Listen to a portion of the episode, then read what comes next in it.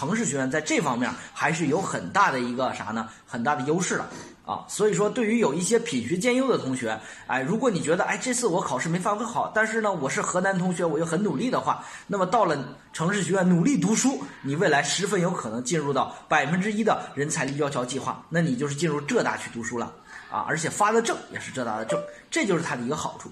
第四一点就是大家所关注的就业。呃，城市学院的就业目前来说，总体就业率呢在百分之九十七点六九，其中自主创业呢有二十个人。有的人说自主创业，那 呃，杭州嘛，阿里巴巴的诞生地，所以说它的就业呢相对来说还比较好的这个创业的一个氛围吧。该校呢目前来说呢，在通信、电子、计算机、土建和机械等相关的专业在就业的时候啊特别受欢迎，这是它特别受欢迎的专业。同时呢，有百分之四十八点六三的同学选择了在杭州就杭州就业，就是说你基本上读了这个学校之后呢，基本就留在杭州的概率是将近百分之五十。然后呢，其他的一些学生呢，大部分是在金华、宁波以及浙江、上海等等一些地方就业。那么总体呢，毕业生当中有百分之八十的考生最后留在了江浙沪的就业。所以说，大家你会发现呢，啊，真的是你在这儿读书。呃，留在这儿的可能性是非常非常大的，啊，如果说同学你未来就真的想在江浙沪生活，想在南方生活的话，这个学校还是值得你挺值得你去选的哈。其中呢，有就毕业生当中呢，这个就业的这个学习这个企业层次呢，都是什么呢？百分之十八点一五的同学呢，进入到国企和医疗事业单位，因为这个学校呢有医疗临床医学相关的医学专业，所以说这些同学呢进入医疗事业单位的也很多，进入国企的也不少。百分之六十八点六的同学都进入民营企业，很好理解。江浙沪这个地方啊，民营企业特别的多，它占了中国民营企业当中呢，相对来说将近一半以上都在这儿。所以说这个地方为什么说是创业者的梦想家家园，就是因为这个地方有很好的商业环境和背景。只要同学你一步挑，在这个地方想就业还是非常容易的事儿。那么一般企业都有啥呢？像思美传媒、中瑞思创、信雅达。支付宝、腾讯啊，支付宝、腾讯这就一点不奇怪哈。然后呢，松下电器啊，网新恒天和美国西利杰等三资企业，企业层次还是都比较高，基本上都是最少是创业板以上。所以说大家注意了，在江浙沪这个地方呢，为什么有好多同学梦想去这个地方？其实你的梦想就是想留在这里，想在这里生活，想在这里工作，对吧？那我觉得这个学校呢还是挺值得的，至少这个学校呢，大部分人的就业的层次还是挺高的。最后一点呢，跟大家一起探讨探讨这个学校未来的发展。有好多人说，老师这个学校未来有没有发展呀？就是啥呢？可能二零二零年同学，我老师我选这个学校呢，未来这个学校呢，它的发展情况怎么样？会不会我上着上着这个学校发展的不行了？或者说我未来这个学校没有后劲了？其实不存在哈。这个学校，这个学校你发现它用啥呢？它用了将近二十年的时间，达到了一个啥呢？达到了一个完美的人生巅峰啊！为啥呢？因为这个学校发展特别的快。从高起点办学，因为它最开始办学就是由浙江大学和杭州市政府共同来筹办的一个学校，所以说起点还是相当高的。它不是某一个啥呢？它不是像其他的独立学院，其他的独立学院呢，虽然也是某一些大学，但是其他的独立学院在办学的时候，就是某一些大学和某一些企业共同合办的，所以说它起点相对这样低一些。这个办学是由浙江大学和杭州市政府共同起办的，所以说它起点很高。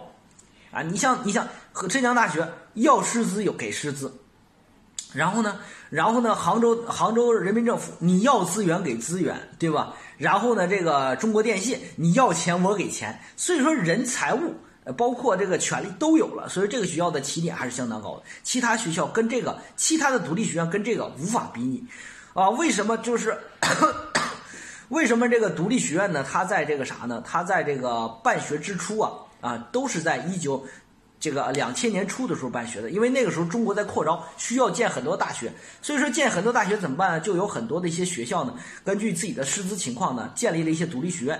但是独立学院随着独立学院的发展，目前来讲，在全国呢有将近六百八十多家独立学院。但是国家教育部要求的独立学院只有两种可能，就是这个东西它是个暂时性的，未来一定会消失的。那么它的转型有两种可能，一种是向上，一种是向下。向上的话，它被这个这个原来办这个学校呢给这个重新回购，回购之后呢，就是成为一个公办的学校。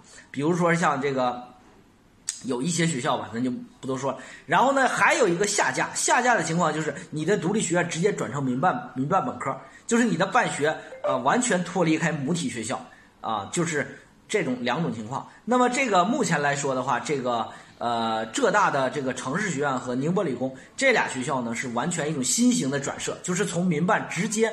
不被浙大回购，而是啥呢？直接转设为公办，这就成为第三种发展途径，可能就从他这里开了一个先河。所以说，这个大家对这个学校呢，你会发现它未来的发展一定是非常好的，一定是越来越好的。呃，浙大城市学院的这种命名方式啊，估计呢也会在未来成为一个潮流。我们大学的命名啊，也都是按照啥呢？呃，参照先例，对不对？你比如说像这个中南财经政法的这种。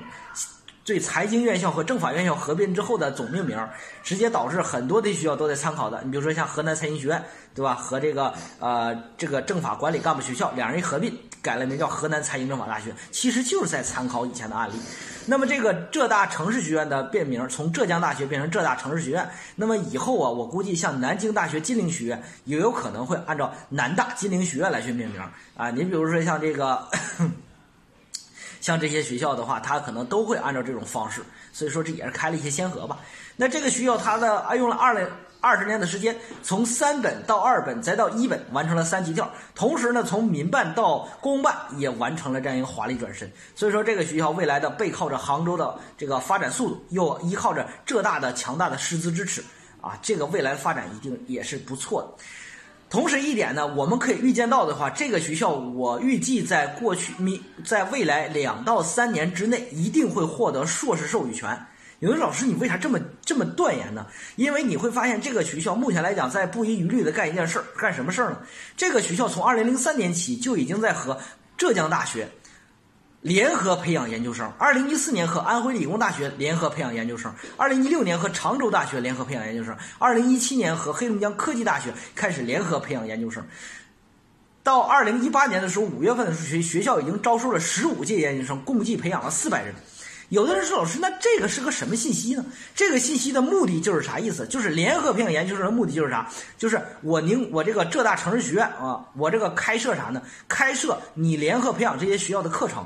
然后呢，浙大的一些研究生呢，在上学的时候，因为你在研招的时候是采去采用这个代码进来的，就是联培的方式进来的。那么你在大一呃研一的时候是在浙大里边校园里边读书，但是在研二的时候就来到。浙大城市学院读书，然后呢，直到毕业。毕业的时候发的是浙江大学的研究生的毕业证和学位证。但是在整个过程当中，你基本大部分时间是在城市学院读书的，包括黑龙江科技大学也是这种方式。那么最大一个好处就是啥呢？其实对于我们学生来说，影响最大的可能就是就学环境和地点，还有就是师资师资资源。能选统招的，最好先别选研培、联培。是吧？然后，但是对于我们城市学院最大好处就是啥呢？这个就相当于是一次尝试和积蓄力量的阶段。为啥呢？因为在这个学学位评委委员会在评定你这学校是否有硕士授予权的资格的时候，首先看你这个学校有没有能力干嘛呢？培养研究生，就是你有师资没有？有没有资源？有没有实验室？所以说，就你如果想证明你有，至少你得有相关研究生培养经验。所以说，这个学校呢，相当于从二零零三年就开始布局，开始这样去做。所以说，现在基本上已经经历过十几年的时间，已经具备了培养研究生的资格。所以说，接下来我觉得在未来两年之内，那么浙大的城市学院一定会获得硕士培养权，能够开始招收，独立开始招收研究生。所以说，这个学校未来还发展还是值得非常非常值得期待的。这就是我们看学校该咋看啊？看学校该咋看？投资一个学校啊，不亚于投资一枚股票，是不是？我们要看它的趋势，对不对？呃，建校一九九九年，那目前在独墅湖校独墅湖湖州路校区，校园面积一千亩，在校学生一万一千人。目前来讲，有研究生在校生二百一十人，呃，涵盖了文经管。管法公理医艺术八大学科门类，专业本科专业有三十六个。目前来讲，这个学校最好的专业基本上就涵盖到土木工程药学、工商管理、药理学、计算机科应用技术啊、企业管理、岩土工程以及这个相关的这个国际经济贸易、通信通信通信信息系统啊等等，新闻传播、经济法，然后呢桥梁隧道工程、免疫学等等。这些都是他的好专业。你在选的时候完全可以去考虑这些，优先考虑这些专业。那这个学校的浙江省特色专业是计算机科学技术。计算机科学技术、建筑学和会展管理和法学，这个目前来说呢是它的新兴培养的重点专业。河南省呃浙江省“十三五”特色专业是科计算机科学与技术、土木工程、药学和财务管理。所以说你在选这个学校好专业的时候啊，主要瞄着这些专业去选就可以了，好吧？这就是浙大的城市学院，我觉得这是一所五百四十分配得上的一个学校。啊，未来也是值得发展的学校，很适合我们很多的同学的一些想去江浙沪沪宁杭发展的一些同学的一些口味啊。当然，这个学校的就业优先大于考研，所以说同学，如果你的目标是优先就业的话，这个学校值得你选；如果你的目标是为了考研的话，我建议你还是还是要慎重一些，好吧？今天就讲到这儿，谢谢大家。